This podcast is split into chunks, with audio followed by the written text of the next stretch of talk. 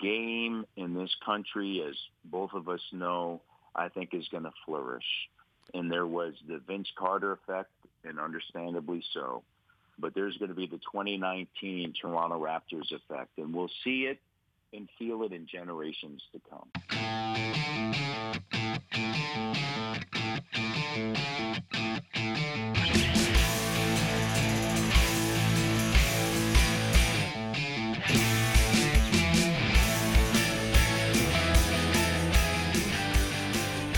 You're listening to Canada's Court, your home for all your Canadian basketball needs. Here's your host, Philip Drost. Well, I can't believe what I'm about to say. The Toronto Raptors are NBA champions. It's still sinking in. They defeated the Golden State Warriors in six games, and that's all I have for an introduction here. I think that more than speaks for itself. Matt Devlin does play by play for the Toronto Raptors, and he's uh, on the line with me now. Matt, thanks for uh, coming on the podcast. Well, thank you, Phil, for having me. Always a pleasure to speak with you. And uh, before we get started, just on behalf of all the Raptors fans who have watched across uh, the country and some who just joined in a little bit late, but still were welcome on. Uh, I just want to thank We'll you for for 'em. the great job you did uh, throughout the playoffs. Uh, it's always great to, to hear you and getting to hear you do uh, do the games for a little bit longer this year made it even better. Well, thank you so much. It's it, it truly is a, a pleasure, and, and as you know, uh, certainly honored to do it, and uh, it's just um, it's just so much fun to be a part of it, and we we truly do with the Raptors have the best fan base in in, in the world, and and I'm not just saying that. I think they've shown that uh, year in and year out, series in and series out, and uh, it was just a tremendous ride, and I'm so happy that uh, they were able to witness it all. Now, uh, how, how are you feeling right now? Have you come down yet from that uh, championship peak yet? Well, it's you know it's a little surreal.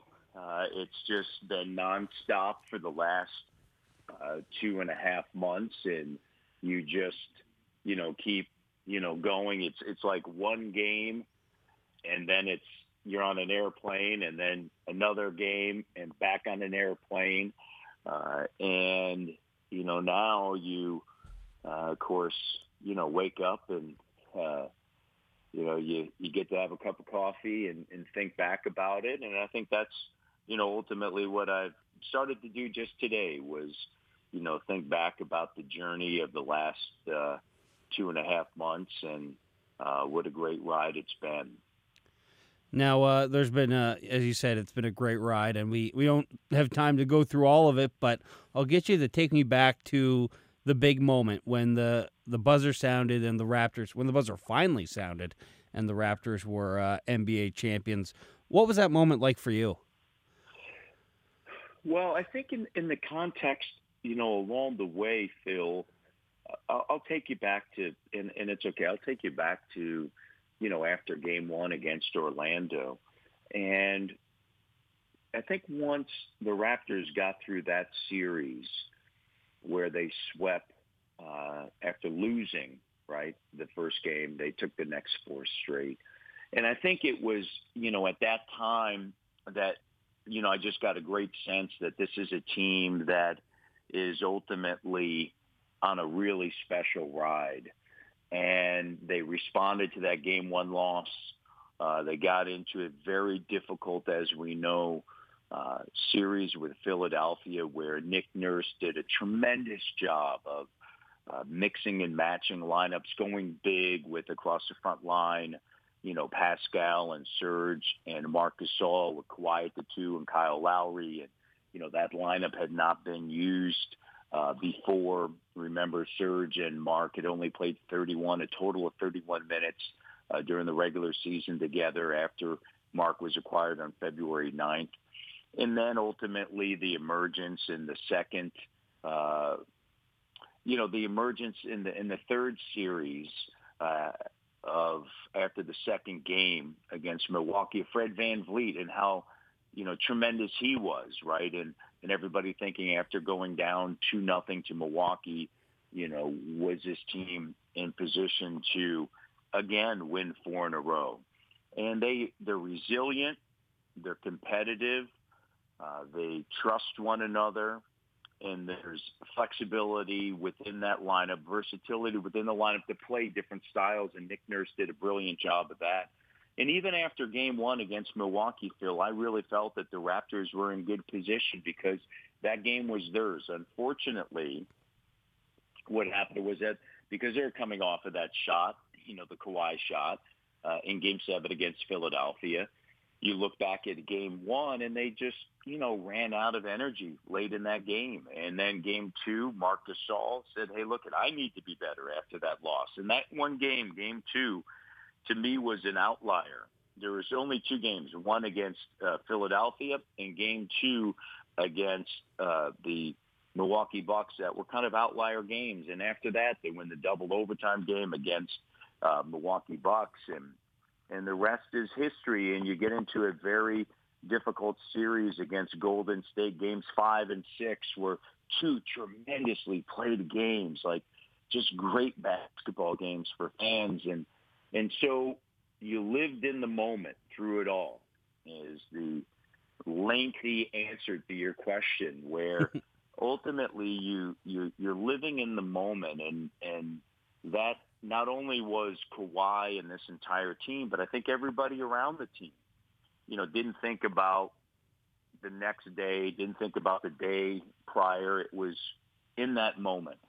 And so as the Raptors wanted, and I said, Canada, the NBA title is yours. You know, the Toronto Raptors are the 2019 NBA champions or something along those lines. And I just was taking it all in, you know, just enjoying the moment. I uh, wasn't thinking about anything else than the job that I had to do at that time of, you know, facilitating, um, you know, because you're still on the air, right? You know, the time between when the game sounded and when Doris Burke was going to be interviewing uh, and, and uh, the Toronto Raptors and presenting the Larry O'Brien uh, trophy and the MVP trophy. So you're just at that stage, you know, really in the moment and, you know, kind of recapping, putting that entire season and that playoff run into context.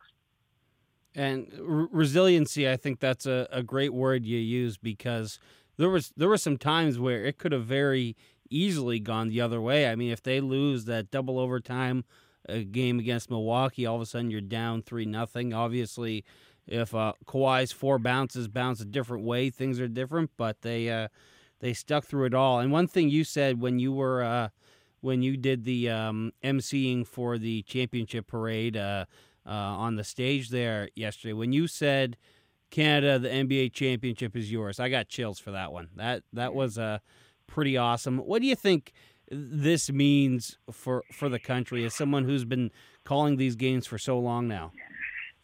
Well, that's my 11th year here, Phil, and you know, so happy to call it home. You know, my family and I are, you know, Canadian citizens now, and uh, it's a country that we love, and uh, you know, city that we love, and my three sons have grown up here, and when you think about whether the Raptors and and you have to credit the Raptors organization with you know all the years of going to Halifax or going to Ottawa or heading to Vancouver or Winnipeg or Edmonton and all the other different places during training camps, right, where they have spent time and building the fan base. And, and, and certainly, as you and I know, uh, the love affair of the Raptors and the Atlantic is real, right? It's real. And uh, throughout this whole country. And what was great to see was that, you know, this is the best fan base in the world. We've said it often. You and I have talked about it before. Jack Leo and I talk about it all the time. We don't just say it. I truly believe it. We could be you know, on a Tuesday, Wednesday, Thursday, in the middle of the week, you could be in any NBA city in the U.S. and Raptor fans are there. Mm-hmm. Uh, we saw that during the postseason after winning games in or at Oracle, O Canada ringing out, and how special those moments were. Currently, there are 14 NBA players in the NBA. That's second most in the world.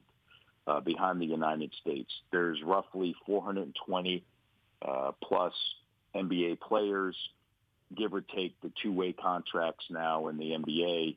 Uh, there's there's more than that. So where does it go from here? There's over 150 Division One NCAA Canadians. Uh, the NBA draft, which will be held on Thursday, there's projected to be six or seven Canadians chosen in a draft that only 60 players worldwide are selected. The game is going to grow, and Canada will be on a podium at the Olympics. Uh, the game in this country, as both of us know, I think is going to flourish. And there was the Vince Carter effect, and understandably so. But there's going to be the 2019 Toronto Raptors effect, and we'll see it and feel it in generations to come. Yeah, and that's uh, that's something I uh, certainly look forward to. Like you said, so many players credit their love for basketball with Vince Carter, and yeah, I think once in, in a few years we'll have lots of kids saying, you know what, it was that uh, that 2019 run. Now, uh, with uh, all the celebrations, you know, the parade, and then uh, af- of course after the championship, is there anything, any particular moment? that that sticks out to you uh, uh, from watching all that unfold? Well, regarding the parade, you know, you know, obviously, uh, you go back to that day, a wonderful day of celebration. I'm just so thankful that the situation that occurred mm-hmm. Uh, just off of Nathan Phillips Square didn't escalate. Um, you know, because you know that you know, clearly was, you know, uh, unfortunate. Um, and so just so thankful that that, you know, didn't, uh, didn't escalate and that the Toronto police force did an amazing job, um, as well as the, the people on the ground, the patience of the fans. Uh, and then, you know, when you think back on that day, you know, where how do you count the number? There's there, well over 2 million people and just the love affair that they all have with this team and with the Raptors is so significant. You know, going back to what you said, I think the growth of the game just continues to grow and grow and grow. Uh, but the appreciation of the players for that turnout, uh, they respect the fans so much. Uh, and I think, you know, the fans respect them. They respect the fans and the turnout was just exceptional. And uh, it was just very moving to see all those people there, Phil. Um, and then you have the players up on stage, uh, and you know Kawhi at the end, Kyle to start it, uh, who was exceptional, uh, and then Kawhi uh, and what he you know uh, talked about uh, and then knowing that he could have a little bit of fun and ends it with his laugh, I, I just thought was so poignant, you know. and so uh, it was, uh, you know, it's a day filled with mixed emotions based mm-hmm. upon the the incident that happened. But you know, you ultimately you hope that uh, that because of all those people there, the patience of the people in Nathan Phillips Square, everything around that day ultimately you hope that the uh, the sun will shine on that. Mm-hmm. And uh, and you did a, a great job just kind of handling that moment. I know that's not a easy one or one you'd ever want to have to handle, but uh, I'm sure a lot of people appreciated that. You know, I did have written down in my questions, where's Kawhi? What's Kawhi going to do? But you know what? We that can sit wait for another time. This is just a yeah. celebration episode. Uh, let's we'll, we'll keep the the happy Raptors notes. I mean, he, I feel like, and I'm sure you'd agree with this too. The Raptors have done what they could possibly do to attract him to staying, and uh, what happens now, I guess, is in his hands. There's no question, and we'll find out June 30th because they've changed the timeline, 6 p.m. June 30th uh, instead of July 1st. Uh, so we'll find out in a couple of weeks.